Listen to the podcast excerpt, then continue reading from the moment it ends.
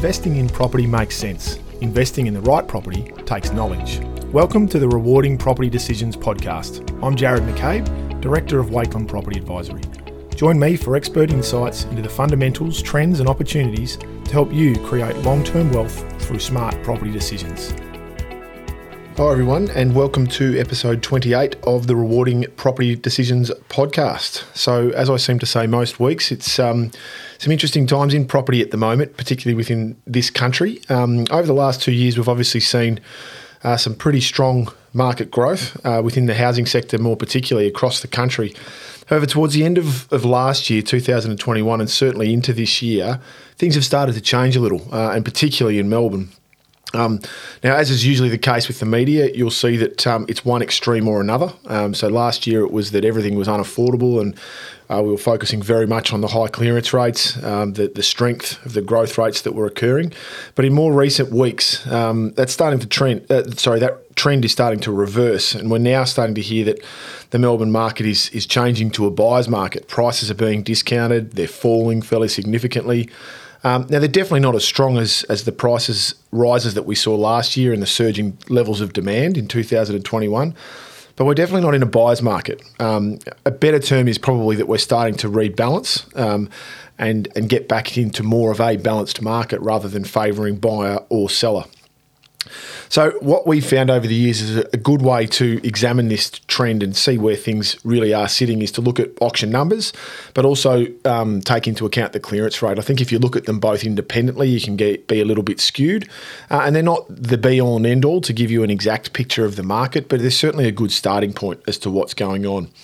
So, if we look over the last two to three years, um, perhaps even as far back as early 2019, um, at the supply levels that we've been seeing uh, auction wise across Melbourne, you can start to see how things are going. The patterns probably across each year haven't been as consistent um, as they normally would be. You can usually normally see um, the Melbourne market, how the supply levels work, when they're stronger and when they're weaker. Um, and particularly during the pandemic, that's changed a little bit. Um, there's been a bit, it's been a bit more up and down at differing times of the year um, as the the lockdowns, particularly that we've experienced in Melbourne, have impacted on what we can and can't do. So there's had to be a little bit more flexibility, and, and people have had to pivot to make sure that they can keep up with what um, what's going on. So, but if we look back at say 2019, 2020, 21, and 22, if we look at that first quarter for each year, generally each of those um, areas, interestingly enough, haven't had too many interruptions. We've we've tended to find from a, a property perspective that we've been able to transact. There may have been some restrictions, but we've generally been able to inspect properties and therefore either conduct auctions online or in some in a lot of instances um, in person as well. Um, so if we look at those, the interesting thing is that back in 2019, which was prior to the federal election in May that year, when the market started to turn after that, um, at the time, surprising result, numbers were certainly down in 2019. Um, on average for the month, they were below a thousand per weekend. And if you look at that compared to 2020, which was around uh, 1100 per weekend, 2021 was around 1200, and this year we've actually averaged around 1300 um, per weekend for the first quarter. So it's um, it's pretty strong numbers um, and, and continuing to grow. But if we to gain a little bit of context, that looks at the supply side of things. If we use the clearance rate to sort of analyse the demand side, um, it, it, again starts to paint a picture. 2019, we were very much in um, in the, the more balanced or um, perhaps even more of a buyer's market where the clearance rate was sub sub 60%. 2020, we were hovering around the um, the 70% mark. Um, by the 2021, we were pushing right up into the 80% mark, and this year we're sort of high 60s, low 70s, depending upon how how the weekend's gone. So it, it's showing you that we are still in a pretty good good market. Um, over the years, we've tended to um, use a back of the envelope or, or, rule of thumb as a bit of a guide where if the clearance rate's above 70%, we would consider that to be a seller's market. If it's sitting in the 60 to 70% range, it's typically a fairly balanced market. And if it's sub 60%, you, you tend to find that you're in a buyer's market. So we're really, if we're sitting at the moment in the high 60s to early 70s, we're, we're still, we're probably moving into a balanced market. Um, but even some weekends, it's still probably slightly um, favouring the, the vendor or the seller. So by no means are we moving, are we at, at a, bar, a buyer's market at, at, the present time. It's certainly starting to cool, um, but that was that was certainly needed after the uh, the strength that we've experienced over the previous two years. Um, and there's been a number of reasons for that that strength and why the market's been so so um, so positive over that period of time. Um, we certainly entered the pandemic in March 2020 off the back of some fairly strong growth through the second half of 2019, and that meant that the market, whenever it could um, act during 2020 and 21 was was pretty strong. Uh, there was pent up demand there, where buyers were felt as though they kept being locked back and not being able to transact. So when they could, they were pretty desperate to get a deal done.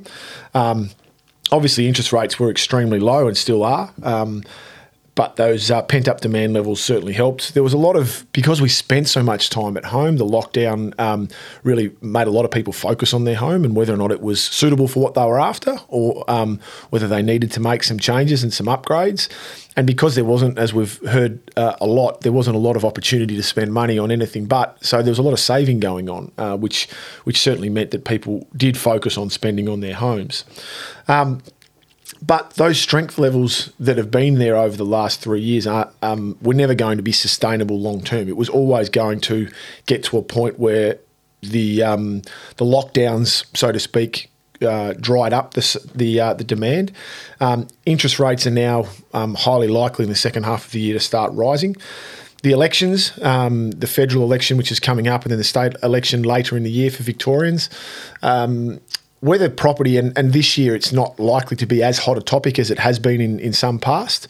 Um, but it still does create a level of uncertainty for, for any property participants. So whether you are a buyer or a seller, and so people do tend to sit on their hands and hold back a little bit to wait and see what what happens. And then obviously there's um, there's broader economic uncertainty as well, with obviously the um, unfortunate issues that are going on over in the Ukraine at the moment, and, and part of that is driving inflation levels that are, a lot stronger and petrol prices going up, that sort of thing, which again just creates a little bit of uncertainty and, and people tend to hold back a little bit. So these are reasons why the market's starting to cool a little bit um, uh, off the back of what, what we have experienced over the last few years. But the balancing of the market does have a number of, of benefits, particularly for buyers. Um, it, it, creates a bit more normalcy than what we've perhaps been experiencing over the, the past few years and, and certainly makes things far more balanced and, and gives some good opportunities. Underquoting is, is far less of an issue now. Um, vendors' expectations are typically closer to where the end sale price would be, whereas last year, the um, and, and certainly 2020 as well, we were finding that um, vendors' expectations were realistic for the time, but um, the eventual sale price more often than not was soaring past um, vendors' expectations, and that creates the uh, the underquoting discussion that always arises when the market starts to move up. Um, and then if we look at, there's far less fear of missing out. So the, the FOMO analogy that we hear a lot about, um, buyers aren't suffering from that as much. Uh, they're, they're far more content to buy a property if it's at the right price point and if it meets their requirements. But if they feel as though a vendor's expectations are too high, then they are more than happy to sit back and and uh, and wait. Uh, as opposed to last year, where there was a, a real desperation. So they're, they're far less rushed than what they were, and, and not feeling as though they have to make uh, a decision right here, right now. So if I'm providing some advice to, to both vendors and buyers, if we look at the vendor side of things first in terms of selling in the current market while it is rebalancing, I would say don't rush. Um, there's plenty of demand around for good for good properties, and we are still seeing that there's good competition around at auctions. It's not always the case, but there it is still there. Don't get caught up listening to commentators who are predicting significant downturns and, and dramatic changes in the market. It's not likely to happen.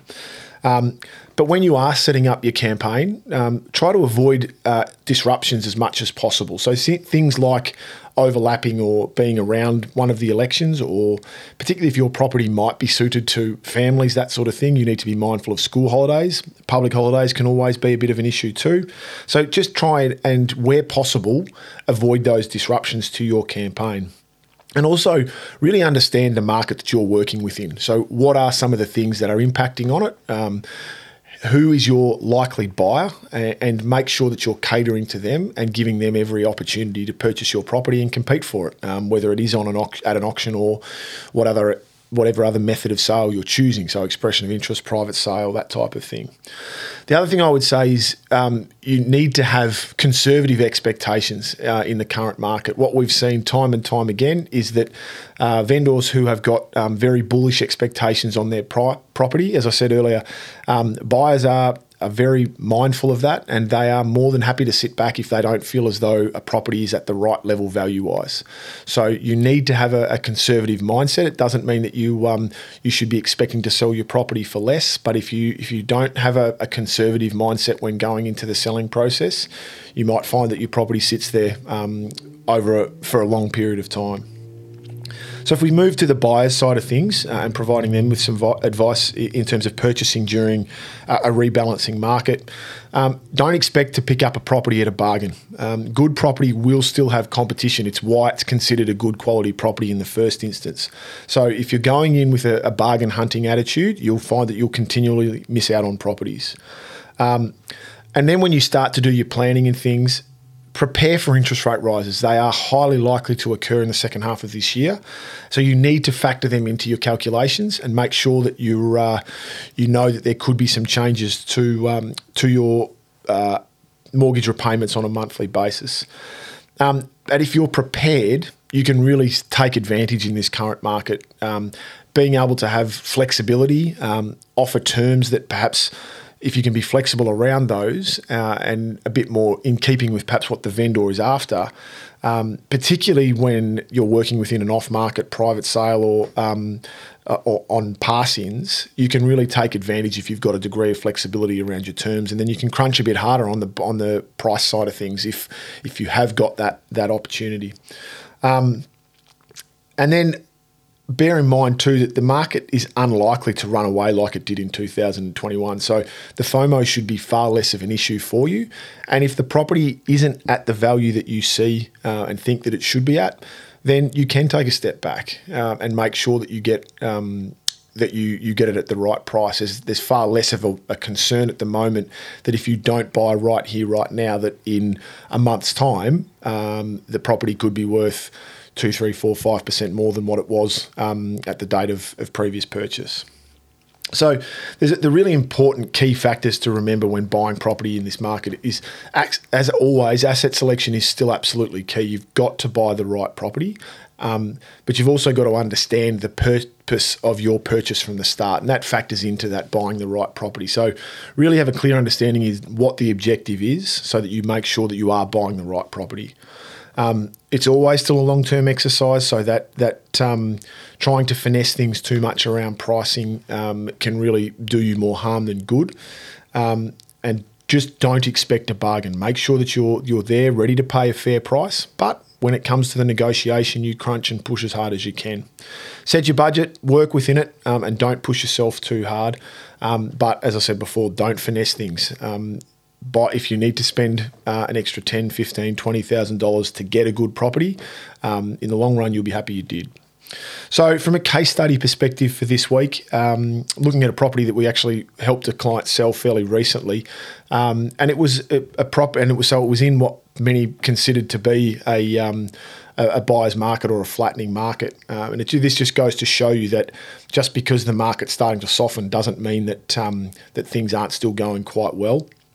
Uh, so this property had a number of um, perceived compromises with it, or um, things that may have held it back. Um, it was um, in a good suburb, but um, it was on a main road, so that can obviously be a, an issue for some people. Um, it was abutting a laneway. Sometimes that can be a bit of a concern from a security perspective. Uh, also, a budding commercial property, and it wasn't a, a typical uh, style of home for this suburb. Um, but the campaign actually did go really, really well. Um, we didn't have huge numbers through the open for inspections, and that's not unusual when you've got a property on a main road. But we did have really good quality inspections. People were really engaging with the property um, and really feeling as though it met with a lot of options. So it was a good, affordable entry point for, for many buyers to get into this market. The day of the auction, we had a crowd of uh, 30 to 40 people. So, again, not huge um, in terms of numbers, but we ended up having five bidders, uh, and the property ended up selling for um, over 10% above the, uh, the vendor's reserve price. So, it's a property that potentially is compromised, that is in a selling in a, in a market that's softening, but still has really good competition and, and goes very very well. So um, it just it, it does show that um, we aren't necessarily just because the market might be starting to change doesn't mean that you can um, expect bargains or, or expect to um, to pick properties up at below market values. So that's about it for this week. Thanks for joining me for episode 28 of the Rewarding Property Decisions podcast. As always, we please feel free to share the podcast with family and friends and colleagues. Uh, we'd like to keep uh, pushing it out as far and wide as we possibly can. And if you would like any further information on how to make rewarding property decisions, uh, please visit our website, wakelin.com.au, and we wish you all the best with your property decisions.